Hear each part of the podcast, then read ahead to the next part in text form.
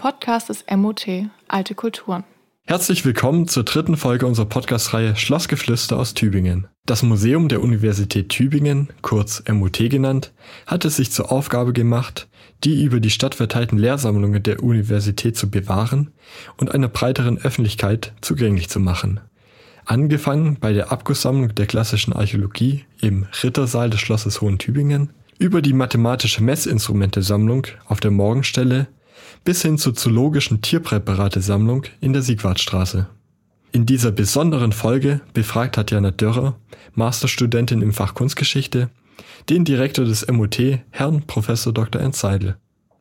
Es geht um die Gründung des MOT, ob und wie eine Universität auch ein Museum sein kann, um die urzeitlichen Funde von der Schwäbischen Alb, um das älteste Riesenfass der Welt im Keller des Schlosses und um das Masterprofil Museum und Sammlungen. Nicht zuletzt erfahrt ihr mehr über das monumentale Vollmondgemälde im Rittersaal. Viel Spaß bei unserer heutigen Folge und schaut bei unserem Instagram-Account vorbei. At Schlossgeflüster aus Tübingen.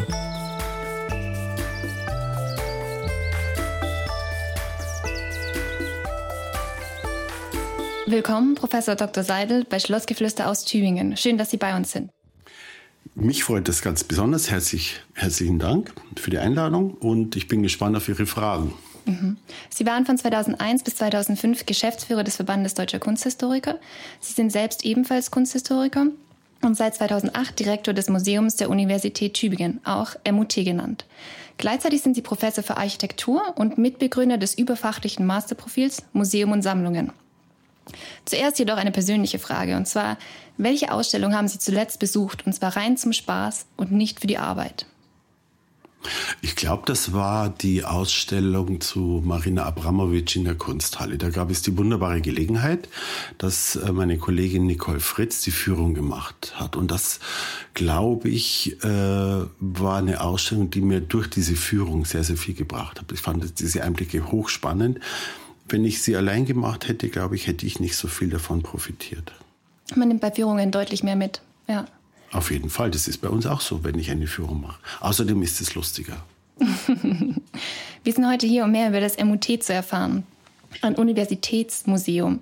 Daher erstmal die Frage, was ist ein Universitätsmuseum und können Sie uns erklären, was ein Universitätsmuseum von anderen Museen unterscheidet?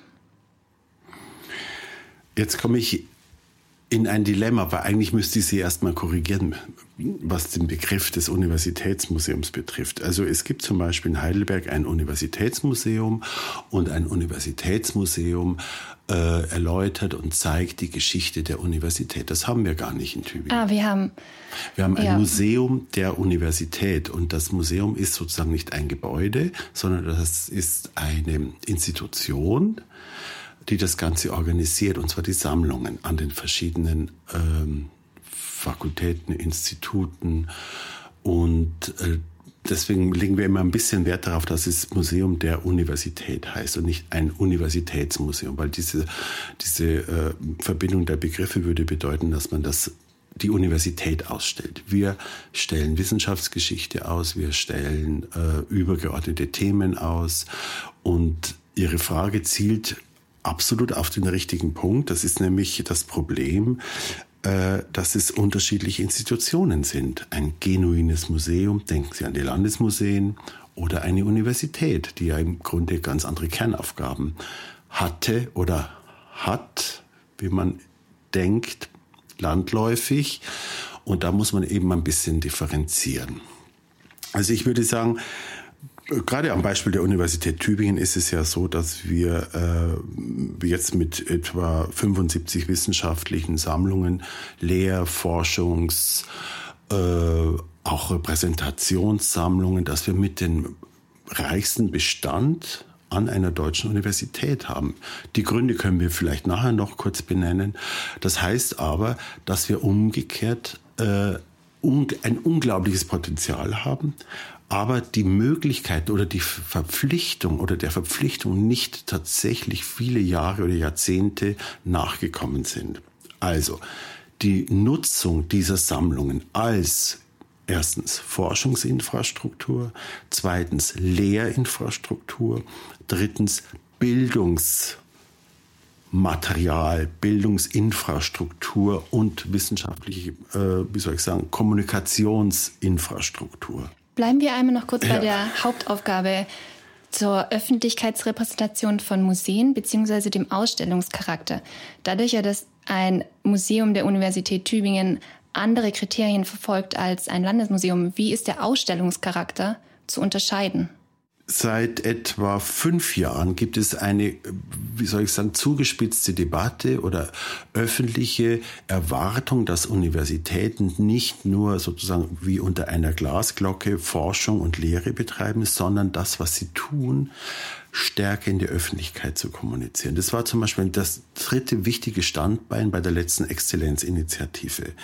Man nennt es auf Neudeutsch Outreach, Science Communication und so weiter und so fort. Das heißt also nicht mehr nur Forschung und Lehre und alles andere ist Aufgabe der externen, der genuinen Museen oder der äh, Kultureinrichtungen und so weiter, sondern ihr bekommt Steuergelder. Ihr lebt auch zum größten Teil von äh, öffentlichen Haushalten. Das heißt, ihr habt auch in gewisser Weise eine Verpflichtung gegenüber der Öffentlichkeit, die euch auch finanziert, mitzuteilen, was ihr eigentlich macht und was ihr habt in der Geschichte. Und das wird einmal durch die Ausstellung gemacht, einerseits andererseits aber auch über die Publikationen zu den exakt, eigenen Sammlungsgegenständen. Deswegen können wir auch die Arten der Ausstellungen, die wir machen, nicht sozusagen nur eindimensional oder in einer Kategorie sehen. Tatsächlich können wir ähm, einzelne Forschungsbeiträge, wenn sie herausragend sind, über Ausstellungen einer breiteren Öffentlichkeit sichtbar machen. Zum Beispiel äh, letztes Jahr im Frühjahr, vorletztes Jahr schon äh, die Ausstellung zu Udo diesem Danuvius Guggenmosi, diesem äh, frühesten Fund des aufrechtgehenden äh, Primaten beispielsweise. Das sind, waren herausragende Entdeckungen, aber sehr spach, äh, fachspezifisch quasi. Es gibt ja auch ganz andere Themen. Das war der erste Fußgänger, richtig? Genau, ja. der erste Fußgänger. Äh, also so das Kürzel quasi. Und äh, das ist so ein Thema. Ein anderes ist zum Beispiel, dass wir sagen, wir nehmen ein grundsätzlich äh, allgemein interessantes äh, Motiv wie den Himmel oder äh, wie soll ich sagen, äh, beispielsweise das Schöne, wie kommt das durch die Wissenschaften äh, zum Vorschein in den verschiedenen Fächern? Das, da haben wir Ausstellungen gemacht. Oder der menschliche Körper. Wie, gehen, wie geht die Theologie damit um? Wie geht die Kunstgeschichte damit um? Wie geht die Anatomie damit um? Und so weiter und so fort. Oder die Soziologie oder die Kulturwissenschaften. Mit, mit, was haben die für einen spezifischen Blick auf den menschlichen Körper? Also solche Themen können wir auch abdecken beispielsweise. Und auch ganz neue Erkenntnisse daraus ziehen, wenn es interdisziplinär Exakt, da haben wir eben wird. unglaubliche Möglichkeiten, weil wir eben mit diesen vielen Sammlungen äh, ganz unterschiedliche Perspektiven auf die jeweiligen äh, Themen äh, richten können und dann das sozusagen aus dem eigenen Haus, also sprich der Universität Tübingen heraus, selbst mit Objekten belegen und visualisieren können. Das klingt alles nach sehr wichtigen Aufgaben und auch sehr großen Projekten. Da ähm, folgt jetzt gleich die nächste Frage, und zwar das Museum der Universität Tübingen wurde ja erst 2008 gegründet. Wie kam es denn zu der Gründung, wenn bereits so viele Sammlungsgegenstände da waren und die nicht in einem Museum verbunden waren? Also die einzelnen Sammlungen äh, waren nicht in den Köpfen der, wie soll ich sagen, Entscheidungsträger. Sie müssten sich vorstellen, Sie haben eine spezifische Sammlung. Da ist eine Institutsleiterin oder früher eben ein Institutsleiter fast immer. Er hat ein spezifisches Forschungsinteresse und sammelt etwas. Das kann, das können bestimmte Präparate sein in den Naturwissenschaften. Natürlich bei den Archäologien ist es ganz klar. Die graben aus, die erforschen das, die lehren damit, die kommunizieren das. Aber es gibt auch medizinische Sammlungen beispielsweise. Oder es gibt bei Kollegen an anderen Universitäten, da gibt es eine lebende Algensammlung beispielsweise. Ah, also das sind Forschungsinfrastrukturen. So. Und dann geht dieser Kollege einfach in Pension und dann liegt es einfach irgendwo rum im Keller auf dem Dachboden. So, es kommt dann eine neue Kollegin oder neuer Kollege und der hat ein bisschen anderes Forschungsinteresse. Der macht mit dieser Sammlung gar nichts mehr. Das heißt, es liegt erstmal eine Weile rum, im, bis es irgendjemand erst entdeckt. Man kann von Glück sagen, wenn etwas bekannt ist über die Sammlung. Sehr häufig war es eben nicht bekannt. Und dann fliegen die Sachen in den Container. Und unsere Aufgabe ist es, das Wissen um diese Sammlungen ein bisschen festzuhalten und äh, dass wir es auch schaffen, äh, quasi das überhaupt ins Bewusstsein der Institutsmitglieder, da fängt es schon an zu bekommen. Das ist, dass wir sagen, äh, wir haben hier eine Forschungsinfrastruktur. Das ist, sind nicht nur die Bibliotheken, Sie müssen sich vorstellen, Sie haben, äh, sagen wir mal, ein Nasspräparat in der Anatomie. also Sie kennen die Gläser ja. mit diesen Präparaten und das haben Sie aus dem 19. Jahrhundert. Sie können mit solchen Materialien, mit solchen Sammlungen heute komplett andere Untersuchungen oder Fragestellungen äh, verfolgen. Stichwort DNA. Analyse. Oder es gibt unglaublich äh, diffizile, feine physikalisch-chemische Untersuchungsmethoden. Wenn wir beispielsweise haben wir von äh, Gmelin der im Auftrag der äh, Zarin Katharina der Großen äh, nach Kamtschatka gereist ist, um eine botanische Sammlung anzulegen. Es war verboten, außerhalb von Russland die Sachen zu bringen. Natürlich, die sollten alle nach St. Petersburg gehen. Aber Gmelin hat auch nach Tübingen was gebracht. Das waren Tübinger. So, und diese Materialien aus dem 18. Jahrhundert, äh, die können Sie heute mit komplett anderen Methoden untersuchen Sie können feststellen, gibt, was waren es für Böden? Gab es äh, Mangelböden? Gab es Vergiftungen oder wie auch immer? Das können Sie heute komplett anders untersuchen an diesen Herbarium. Äh, also das sind ja diese Trockenpflanzen, an den Wurzelrückständen, an, von Erdrückständen an den Wurzeln beispielsweise. Äh, das heißt also, diese materiellen, dreidimensionalen oder Objektsammlungen sind alles Forschungsinfrastrukturen. Und die werden auch noch aktuell genutzt. Also das Herbarium. Es geht darum, sie stärker wieder zu nutzen. Deswegen ähm, war ab 2008 auch meine Kommunikation immer, ich will diese Sammlung ja nicht an mich ziehen oder an mich reißen, sondern die Bedeutung, die Relevanz dieser Sammlung liegt in ihrer Entstehung und in ihrer Nutzung für Forschung und Lehre. Das heißt, Sie haben das Museum damals gegründet als Initiator, um die Sammlungen Nein, zu bewahren? Nein, ich habe das gar nicht gegründet. Das war meine Kollegin Anke Thesen. Mhm. Sie war aber nicht lange hier. Sie bekam dann einen Lehrstuhl für empirische Kulturwissenschaften auf dem Schloss und ging dann nach Berlin an die Humboldt-Uni. Und äh, Sie hatte das von Oktober 2006, die Stelle. Mhm. Sie war auch befristet, die Stelle, damals noch. Und ich habe das äh, 2008 übernommen. Und das ist wirklich lustig. Also wenn ich heute äh, sehe, wie sich das entwickelt hat, ähm, ich war damals alleine. Ich saß mit meinem Schreibtisch in der Garderobe des Senats in der neuen Aula. Und wenn dann hatte ich einen Hiwi und wenn der kam, sage ich, du musst jetzt zu Hause arbeiten, weil wir haben keinen Platz für dich und so weiter. Und das ist total interessant. Jetzt haben wir unglaublich viele verschiedene äh, wissenschaftliche Mitarbeiterinnen. Äh, Provenienzforschung ist ein Stichwort oder Sammlungsforschung. Wissen Sie, wie viele Mitarbeiter gerade im Museum tätig sind? Das ist auch nicht so einfach zu beantworten, weil ähm, ich meine, es gibt ja die Mitarbeiterinnen und Mitarbeiter auf dem Schloss. Mhm. Äh, das sind die Aufsichtskräfte, die haben alle befristete Verträge. Dann gibt es die Kassenkräfte und die äh, Koordinatorin auf dem Schloss.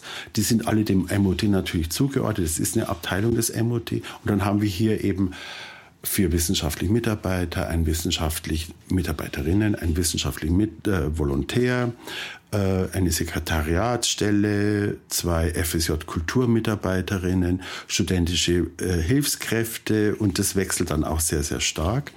Aber insgesamt ist es schon ein wunderbares Team geworden und äh, wir haben heute zum Beispiel äh, darüber diskutiert, wie wir auch unsere Drittmittelakquise noch etwas stärker professionalisieren könnten. Also das heißt, die Arbeitsbereiche differenzieren sich immer stärker aus und Ziel ist natürlich auch die Arbeit an diesem Museum in Anführungszeichen an, an der Uni immer stärker museal zu professionalisieren. Kommen wir noch einmal zu den Objekten zurück. Und zwar, unsere Universität wurde 1477 gegründet. Wissen Sie zufällig, ob es Sammlungen noch aus dieser Zeit gibt? Oder wissen Sie, was die älteste Sammlung des MUT ist? Also, wir haben ja zum Beispiel diese berühmte Professorengalerie an der Universität. Äh, diese Professorengalerie, äh, das sind über 300 Gemälde Porträts und die frühesten sind aus dem 16., frühen 16. Jahrhundert. Äh, und das ist die größte an einer deutschen Universität. Das heißt, und kontinuierlich, ich nehme an, Herr Engler, wenn er diesen Herbst in Pension geht, wird sich auch konterfeien lassen. äh, mich hat er noch nicht gefragt, welchen Maler oder welche Malerin er dazu äh, aussuchen soll. So, und diese Prof Professorengalerie ist wirklich unglaublich herausragend und ist so kontinuierlich seit dem 16. Jahrhundert bis heute wird es sozusagen erhalten. Lückenlos. Das kann man nicht sagen, weil es kommt ja darauf an, wer wird porträtiert. Sind es nur Direktoren? Sind es die Kanzler, die früher ja äh, eigentlich ursprünglich wichtiger waren? Oder sind es auch Dekane? Sind es herausragende Persönlichkeiten? Wenn ich an die Eva Marie Sander denke, beispielsweise die erste Professorin an der Naturwissenschaftlichen Fakultät. Sie war keine Dekanin oder keine Prorektorin oder Kanzlerin, so etwas, sondern sie, da gibt es auch ein Porträt. So, die nächstgrößere Sammlung ist in Jena mit 120 Gemälden. Das heißt, Sie sehen, wie herausragend eigentlich so eine repräsentative Sammlung im Prinzip ist. Dann haben wir natürlich äh, Scepter im Silberschatz sehr, sehr viele äh, Preziosen der Universitäten sind ja in den Kriegen kaputt gegangen. Ja. In Tübingen ist es nicht passiert. Wir haben tatsächlich noch von 1478 jetzt die Frage, tatsächlich aus der Gründungszeit der Universität, äh, das Szepter der Artistenfakultät, also der philosophischen Fakultät, eine der vier klassischen Fakultäten. Und das ist unglaublich äh, repräsentativ. Kann das besichtigt werden? Das ist im Silberschatz. Mhm. Ab und zu wird es für Ausstellungen verwendet. Wir haben es äh, mal verliehen. Äh, jetzt, glaube ich, war es gerade in Trier für eine Ausstellung. Die hatten ein Jubiläum. Vorher war es in St. Andrews äh, in Schottland. Das ist die Universität, wo auch William und Kate Kunstgeschichte studiert haben. Ja. Äh, und da haben wir es hingeliehen. Äh, und äh, das heißt also, wir haben eine unglaubliche Breite und man muss wirklich nachdenken, um nichts zu vergessen, weil eben nichts kaputt gegangen ist in Tübingen. Tübingen war als Stadt immer unwichtig, wurde einfach kaum bombardiert. Die Uni ist alt, wir haben die älteste naturwissenschaftliche Fakultät, das heißt, die Fächer haben sich früh aufgesplittet, neue Sammlungen angelegt. Wir haben unglaublich viele verschiedene Archäologien. Ja äh, mit Sammlungen. Wir haben sehr, sehr viele Paleo-Fächer, die auch weltweit äh, herausragend sind, auch jeweils mit Sammlungen. Und deswegen haben wir eben so viele verschiedene Sachen. Und das wieder zu entdecken, das ist die große Aufgabe. Kommen wir nun zu dem Steckenpferdchen ähm, des MOTs. Und zwar gibt es Funde aus der Vogelherdhöhle der, von der Schwäbischen Alb. Einmal die älteste Flöte, die quasi als Beweis dient für melodische Musik. Und einmal das geschnitzte Objekt, zum Beispiel das Pferd, das scheinbar zweckfrei entstanden ist. Können Sie uns etwas dazu erzählen? Sehr viel sogar. Also das eine ist, da haben Sie schon sehr gut aufgepasst. Also diese Belege, die frühen Belege für melodische Musik. Man muss sich ja vorstellen, Sie sitzen in einer großen Höhle, beispielsweise der Höhle Hohlefels. Äh, das sind große Höhlen. Sie haben ein Feuerchen und äh, die Flammenzüngel und die Schatten springen an der Wand in der Höhle. Es ist sehr, sehr mystisch. Also man muss davon ausgehen, dass Musikalität noch wesentlich älter ist. Also Sie müssen sich vorstellen, dass Sie perkussive Musik machen, dass man auch hm, singt und solche Sachen macht. Nur, was wir mit den Flöten haben, ist tatsächlich äh, ein 40.000 Jahre alter Beleg dafür, dass man tatsächlich melodiöse Musik dazu gemacht hat. Äh, es gibt ja Nachbauten oder Rekonstruktionen von relativ gut erhaltenen Funden. Und das Interessante ist wirklich, das klingt wie von einer Blockflöte in etwa. Das ist schon sehr, sehr erstaunlich, muss man sagen. In dem Raum, wo die ausgestellt werden, der ist ja relativ dunkel gehalten und da wird auch, meine ich mich zu erinnern, eine Melodie abgespielt. Hat die was mit der Flötenmelodie zu tun? Exakt. Das ist eine Melodie, die tatsächlich auf der Rekonstruktion einer solchen Eiszeitflöte gespielt wird. Exakt. Zu den äh, Ausgrabungen insgesamt, ja, natürlich, das Pferdchen ist unser Maskottchen. Äh, das ist auch sehr, sehr schön. Äh, manche Leute sagen, das kann nicht echt sein, das ist zu schön dafür, das muss irgendwie ein Fake sein und so weiter. Aber es ist wirklich traumhaft, wenn man sich vorstellt, äh, das ist Mammutelfenbein, unglaublich hart. Sie haben da nur ein Faustkeil oder ein Faustmesser, mit dem das dann bearbeitet wird und wie perfekt das Pferd dargestellt ist, wie ästhetisch auch in einem spezifischen Moment nämlich das Loslaufen, der Hals ist ja angespannt, äh, dieses Tier eben dargestellt. Es ist wirklich unglaublich künstlerisch.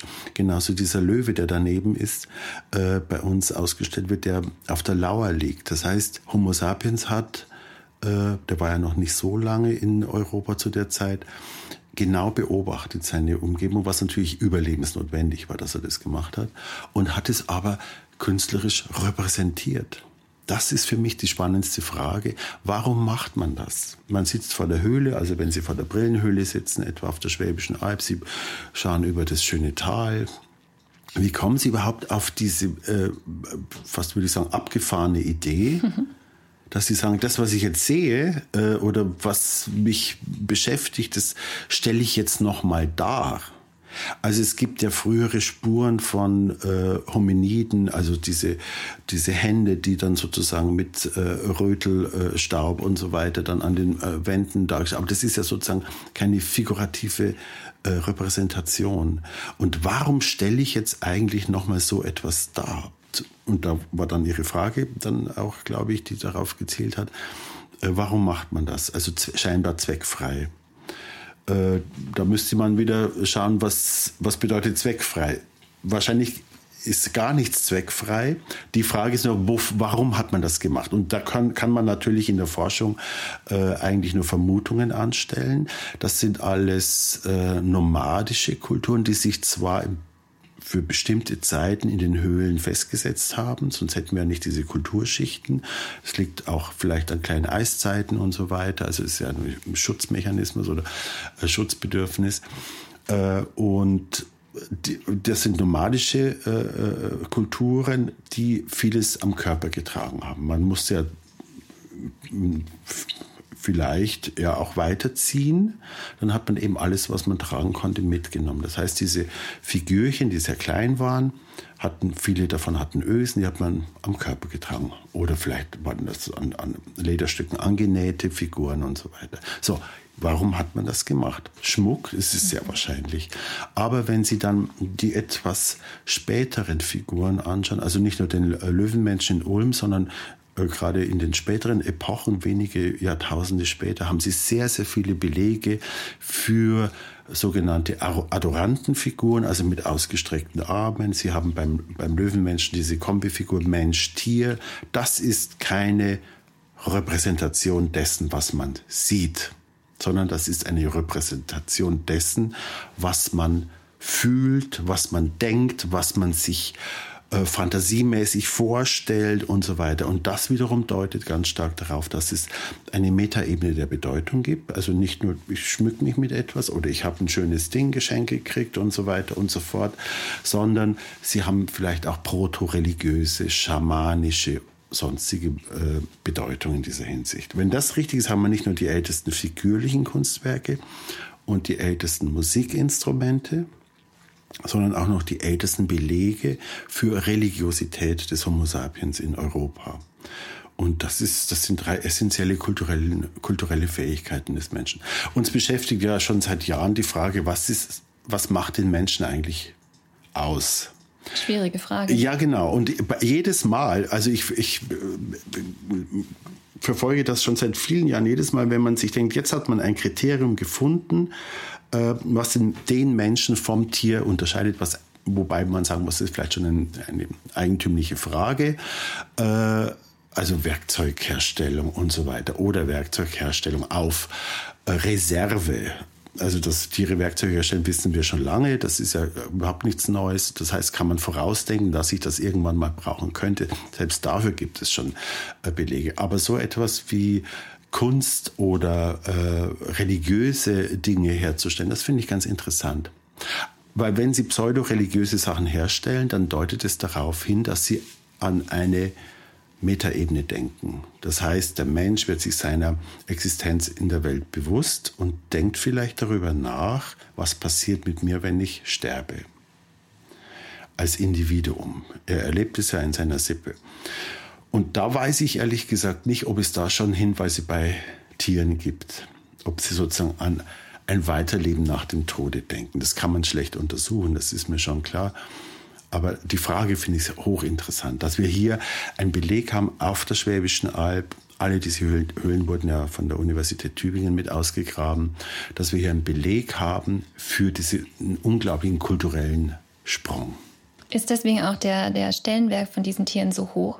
Weil man einfach daran sehen kann, wie die kulturelle Entwicklung und die vielleicht auch geistige Entwicklung des Homo sapiens stattgefunden hat? Das ist das eine. Das andere ist, dass wir haben ja zum Beispiel äh, die Vogelherd-Höhlenfunde.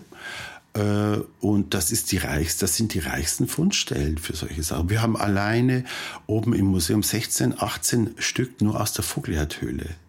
Sie müssen sich vorstellen, dass Sie äh, dann gibt es noch vier, fünf andere Höhlen mit anderen Funden. Die sind zum Teil in Niederstotzing oder in Blaubeuren oder in Stuttgart oder in Ulm äh, ein Stück. Und wir haben mehr als in den allen vier Häusern zusammen an Objekten. Und das ist eine unglaublich reiche Gegend. Es gibt Einzelfunde, die sind vielleicht ein bisschen später entdeckt worden und so weiter. Also das ist wirklich singulär, was wir hier haben. Äh, und äh, ich habe jetzt gelesen, haben Sie vielleicht auch mitbekommen, in Sulawesi hat man eine Zeichnung gefunden eines Schweines an einer Höhlenwand. Und diese Zeichnung soll 45.000 Jahre alt sein. Jetzt habe ich mit den Kolleginnen und Kollegen äh, aus dem Fach gesprochen, die sagen, das ist noch gar nicht gesichert, äh, was die Untersuchungsmethoden äh, betrifft. So, wenn Sie jetzt vergleichen figürliche Kunstwerke, ja. Hier dreidimensional und es gibt natürlich die wesentlich berühmteren Höhlenmalereien. Chauvet ist die älteste, Altamira in Spanien äh, und so weiter. Das sind alles Malereien, die sind etwas jünger. Das sind zwei, drei, fünf, achttausend Jahre jünger. Also da kann man dann ein bisschen, wenn Sie vergleichen, welche Berühmtheit diese Malereien haben, sind wunderschön, also gar keine Frage. Aber wenn Sie das dann vergleichen äh, mit dem Alter, dass sozusagen unsere Sachen, die wir haben, jetzt noch 2000 Jahre älter sind als diese Figürchen. Dann können Sie das einigermaßen einordnen, was wir hier eigentlich für Schätze haben. Ja, auf jeden Fall ein Besuch wert, würde ich sagen. Ich glaube, einer reicht da nicht. Einer reicht da Nein. nicht. Aber es ist auf jeden Fall sehr interessant, dass ähm, durch eigene Ausgrabungen der Universität Tübingen Objekte in das Museum reingeholt werden. Und gleichzeitig vermitteln sie auch ähm, das Wissen, das in dem Museum generiert wird, mithilfe von Ihrem MUSA-Profil, Museum und Sammlungen. Können Sie uns etwas zu diesem Profil, diesem Masterprofil erzählen?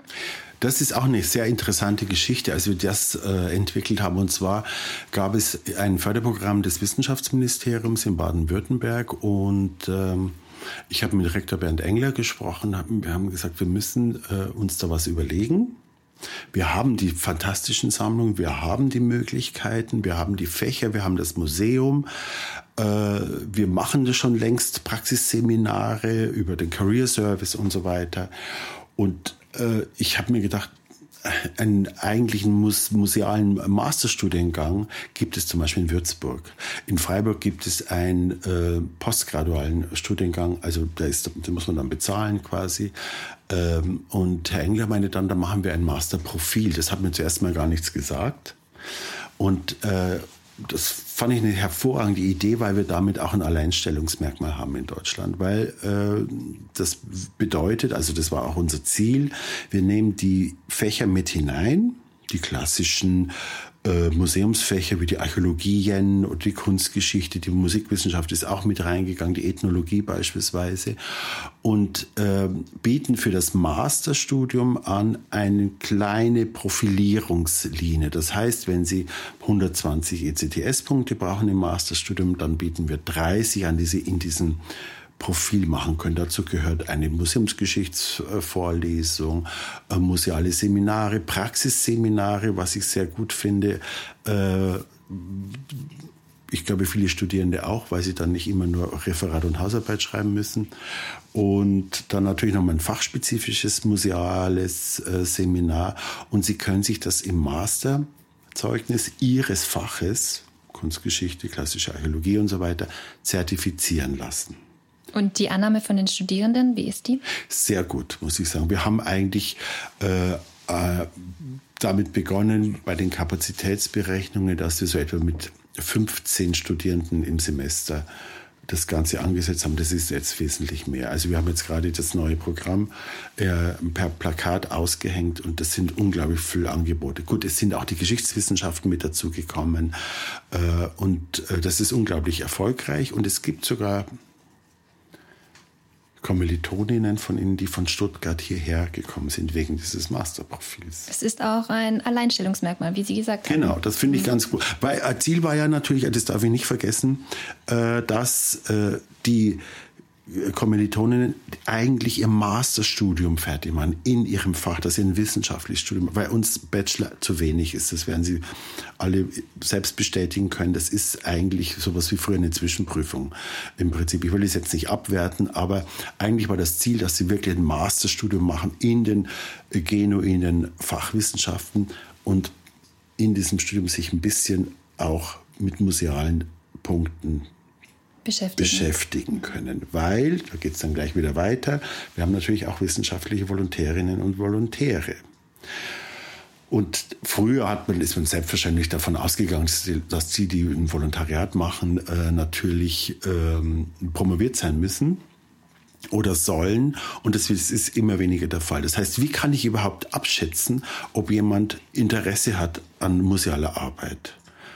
oder hat er sie äh, schon Erfahrungen gemacht überhaupt? Wenn jetzt jemand sagt, ich habe schon für eine Publikation was geschrieben im Museum, ich habe schon für eine Ausstellung mitgearbeitet, ich weiß, welche Bandbreite von Tätigkeiten äh, das beinhaltet und so weiter, dann sehe ich ja schon, dass diejenige oder derjenige eigentlich schon ein Grundinteresse mitbringt äh, an der Arbeit äh, im Museum. Ja, und die Arbeit im Museum im MUT zeigt auch, dass es vielseitig ist. Ähm, ich habe gesehen, dass Sie das älteste Fass und das größte Fass haben. Mit einem, nein, nicht das größte. Nicht das, nein, nein, das älteste, das, das ist schon älteste. richtig. Aber immerhin ein Fassungsvermögen von 84.000 Litern. Ungefähr, ja. Ungefähr. Äh, das ist sehr, sehr lustig. Äh, wie soll ich sagen?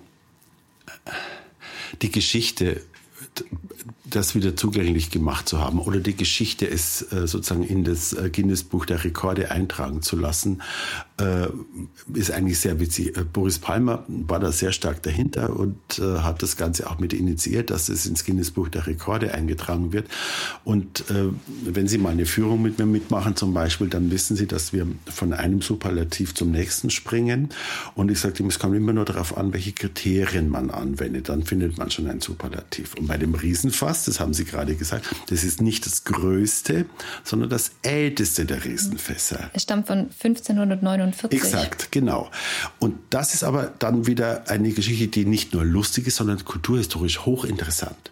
Wenn Sie die äh, Darstellungen äh, der Stadt Tübingen aus der Frühneuzeit anschauen, das sind ja immer diese Blicke über den Neckar, diese Neckarfront mit links Schloss oben und dann das Stift, äh, die Burse, die Aula, die Kirche. Ja. Äh, beispielsweise Merian auch oder dann äh, Braun und Hogefeld. Dann haben sie bei vielen, vielen auch kolorierten Holzschnitten und so weiter, haben sie immer im Vordergrund dieses riesige Holzfass. Was heißt das? Und das hat ja niemand gesehen. Das wurde ja in dem Keller gebaut. Und das kam da ja nie raus.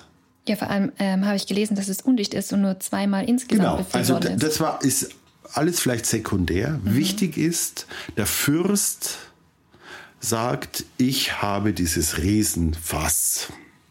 Das können Sie vergleichen heute mit, äh, ich weiß nicht, Fußballstars, die sagen, ich habe die größte Yacht beispielsweise.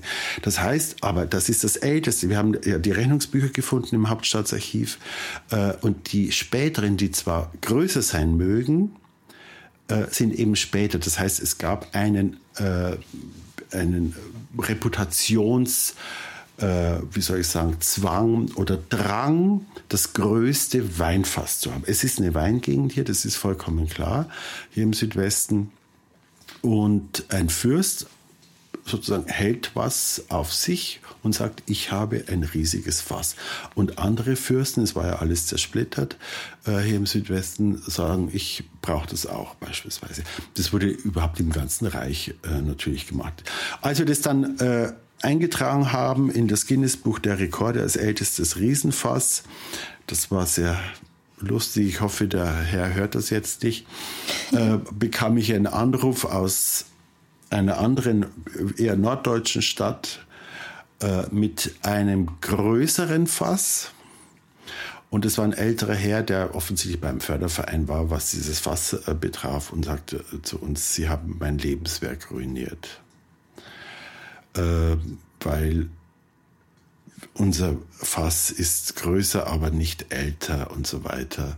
Dort habe ich gesagt, da müssen Sie halt sagen, das ist äh, das größte Fass. Ja, das größte ist es leider auch nicht, weil das Heidelberger ist noch größer und so weiter. Äh, das heißt also, da geht es um die Kriterien und dieses Fass im, im Keller oben äh, äh, von Schloss Hohenthüringen war tatsächlich lange Zeit wieder, wieder vergessen worden. Man sagt, es, es gab ja da viele, viele, da gibt es ja solche Graffitis auf der Innenseite und man sagt ja auch, Goethe hätte sich da verewigt und so weiter. Ähm, aber lange Zeit wurde das eben nicht, war das nicht mehr zugänglich wegen, aus Naturschutzgründen, wegen der Fledermauskolonien äh, im Schlosskeller. Deswegen kann es auch nur halbjährlich besucht werden. Genau, ja. also man kann es halbjährlich vom 1. Äh, November bis 15. März in Führungen zu bestimmten Zeiten eben besichtigen. Da gibt es dann eben äh, Führungen dazu. Und es war eine schöne Geschichte, das wieder zugänglich zu machen. Natürlich, wie soll ich sagen, ist das jetzt kein äh, wissenschaftsgeschichtliches bedeutendes Aushängeschild der Universität. Denn es ist ja eigentlich an einem Ort, wo zu der Zeit, wo es entstand, nicht die Universität beheimatet war, sondern die Nebenresidenz der Württemberger. Aber äh, jetzt haben wir das quasi im Haus und wir arbeiten natürlich mit allen Pfunden, die wir so haben da oben. Es ist auch ein wirklich interessantes Objekt. Ja, und absolut. es ist wirklich außergewöhnlich. Ja. Und dadurch, dass es auch vergessen und wiedergefunden wurde, hat es gleich auch nochmal eine zweite Spannungsebene mit sich. Absolut, absolut. Also so ist es ja sehr häufig mit den Sachen, die wir wiederentdecken. Also mhm. es gab das Schlosslabor, die Bohnenbergische Sternwarte, das Riesenfass, das waren alles Dinge, die nicht zugänglich waren äh, vergessen waren und so weiter und das zugänglich zu machen, zum Teil wieder zu restaurieren für die Öffentlichkeit, das dürfen wir immer nicht vergessen, ist ein ganz großes Ziel. Und ich sage immer, bevor ich in die Rente gehe, gibt es da oben noch ein Schlosscafé. Da möchte ich gleich drauf einsteigen. Und zwar, ähm, es gibt ein weiteres Objekt, was wiederentdeckt wurde, und zwar auf dem Dachboden des Schlosses. Und Sie wissen schon, wovon ich spreche. Es handelt sich um das Mondgemälde im Rittersaal. Ja, aber das wurde nicht auf dem Dachboden des Schlosses, sondern der neuen Aula Ach, der neuen Aula. Genau. Und das haben, äh, ich glaube, Ende der 80er Jahre die Pedellen der neuen Aula wiederentdeckt auf dem Dachboden. Und die interessante Geschichte ist einfach, dass wir, äh, das eine ist das fantastisch schöne Mondgemälde, dass wir aber durch die verschiedenen universitären Sammlungen ein wunderbares Ensemble mit diesem Thema Mond eigentlich abdecken können. Vielleicht ganz kurz zu dieser Geschichte dieses äh, Vollmondgemäldes. Mhm. Das beeindruckt, beeindruckt schon wegen seiner schieren Größe. Es ist 2,20 Meter auf 2,20 Meter. Es ist ein wunderbarer Vollmond von Julius Grimm, 1895 gemalt. Wie gesagt, die Pedellen haben das wiederentdeckt, so wie das sehr häufig passiert, Keller oder Dachboden. Äh, und es wanderte dann, also Wolf von Engelhardt, der Geowissenschaftler, hat es dann äh, weitergegeben und es kam dann in ein Büro in der UB und mhm. stieß an die Decke und auf den Schreibtisch an. Also es war ein vergoldeter Stuckrahmen, den gibt's ja immer noch. Der bröselte so ein bisschen vor sich hin. Und niemand hat es quasi gesehen, dieses fantastisch schöne Gemälde. Dann haben wir gesagt, wir müssen es eigentlich rausholen und öffentlich sichtbar machen. Nur der optimale Platz fehlte. Dann haben wir das einfach in den Rittersaal gehängt. Da passt es thematisch aber gar nicht hin. Aber da ist ja ein großer Raum dafür. Aber das ist das einzige Gemälde unter lauter Statuen. Genau, und es fällt auf und äh, wenn die richtige Beleuchtung ist, Julius Grimm hat selbst notiert, es müsste von links beleuchtet werden, so machen wir das auch, äh, hat es eine unglaublich äh, ästhetische Wirkung. Jetzt kommt aber noch das Interessante zu diesem Gemälde und zwar, äh, Julius Grimm war ja ein Offenburger ähm, astronomischer F ähm, Fotograf und Maler, hat mit einem Teleskop, das steht hier bei mir im Büro, ähm, diesen Vollmond beobachtet hat Modelle gebaut aus Gips mit so Spitzen, so groben Spitzen, mhm. äh, hat diese Modelle dann seitlich beleuchtet, um die Schattenwirkung dieser Kraterstrukturen auf dem Mond nachvollziehen zu können für dieses Gemälde. Ja, das ist sehr aufwendig und absolut fotorealistisch. Mhm. Äh, das ist wirklich sehr, sehr beeindruckend und hat zum Teil das auch äh, mit solchen Fotografien nochmal äh, versucht zu rekonstruieren mit, mit, mit Zitrusfrüchten, mit den Dellen und so weiter, um die Schatten zu besser nachvollziehbar zu machen und hat diese Modellsachen aber fotografiert im 19. Jahrhundert und in großen fotoreprografischen ähm, Tafeln in zwei Bänden publiziert. Und diese Tafeln haben wir recherchiert, die gab es in Tübingen nicht. Die gab es nur einmal in Deutschland. Wir haben das dann antiquarisch in Österreich nochmal gekauft. Mhm. Sozusagen als Vorarbeit von Grimm für dieses Gemälde. Und was dann noch ganz wunderbar ist, äh, über einen englischen Händler, eBay-Händler, wurde dieses Teleskop, mit dem Julius Grimm dieses Mondgemälde gemalt hat, äh, angeboten von seiner äh, australischen Nachkommenschaft. In welchem Jahr war das dann? Das war 2007. Ah, okay, das heißt, die, das Gemälde und das Teleskop waren recht lang getrennt voneinander. Absolut, ja, ja, klar. Genau. Und das heißt, wir haben dann gesagt, okay, wir brauchen das Gemälde, wir brauchen das Teleskop und wir brauchen diese äh, fotoreprografischen äh, Tafelbände dazu. Und das haben wir jetzt eben. Und das ist, äh, wie soll ich sagen, hochinteressant. Also äh, nicht nur die, die Schönheit dieses Gemäldes, wir haben dann den Rahmen auch restaurieren lassen und so weiter, sondern überhaupt das Gesamtensemble. Die Tafelbände sind in der, in der UB, äh, das Teleskop sozusagen gehört zum Fundus Wissenschaftsgeschichte, das Gemälde gehört zur Gemäldesammlung. Wir haben Mondmeteoriten in der Mineralogie, wir haben äh, sozusagen Bände äh, zum, äh, zur Mondlandung. Das heißt, wir haben aus allen Sammlungen zu diesem Thema Mond wunderbare Objekte. Übrigens ist das Mondgemälde mit dem Teleskop 2009 ausgeliehen worden nach Houston. Da gab es eine große Ausstellung zum äh, 40. Jahrestag der Mondlandung 69. Mhm. Wunderschöne Sache. Ich brauche noch einen gescheiten Ort für dieses ganze Ensemble, um die Geschichte dieses Gemäldes und der anderen Objekte noch zu erzählen. Ja, und auch, dass man die Mondgemälde ansehen kann, wie es gemalt wurde mit dem Teleskop und mit dem Aufwand, genau. der dahinter ja. steckt. Abschließend möchte ich Sie noch eine Frage fragen. Und zwar ähm, geht es um die aktuelle Zeit mit der Pandemie. Uns ist aufgefallen, dass das MOT ein wahnsinnig großes Online-Angebot hat. Mhm. Ist das alles ein Zeugnis der Pandemie oder hat das MOT schon vorher damit angefangen? Das war ein reiner Zufall, eine wunderbare Koinzidenz. Wir haben schon vorher damit angefangen. Wir hatten vorher schon das 3D-Museum mit dieser dreidimensionale ähm, sozusagen Reproduktion dieser Eiszeitfiguren in Kooperation mit dem Landesamt für Denkmalpflege beispielsweise. Es begannen natürlich schon die E-Museumssachen. Es begannen, ich weiß gar nicht, ob wir schon eine 360-Grad-Ausstellung äh, hatten. Egal, äh, das hat das Ganze noch verstärkt. Und wir sind wirklich da, da bin ich sehr, sehr stolz drauf. Äh, wir haben unterschiedliche Formate von digitalen äh, Formaten oder Präsentationen im Internet. Also E-Museum, Sammlungsdatenbank, das ist ja eher zweidimensional.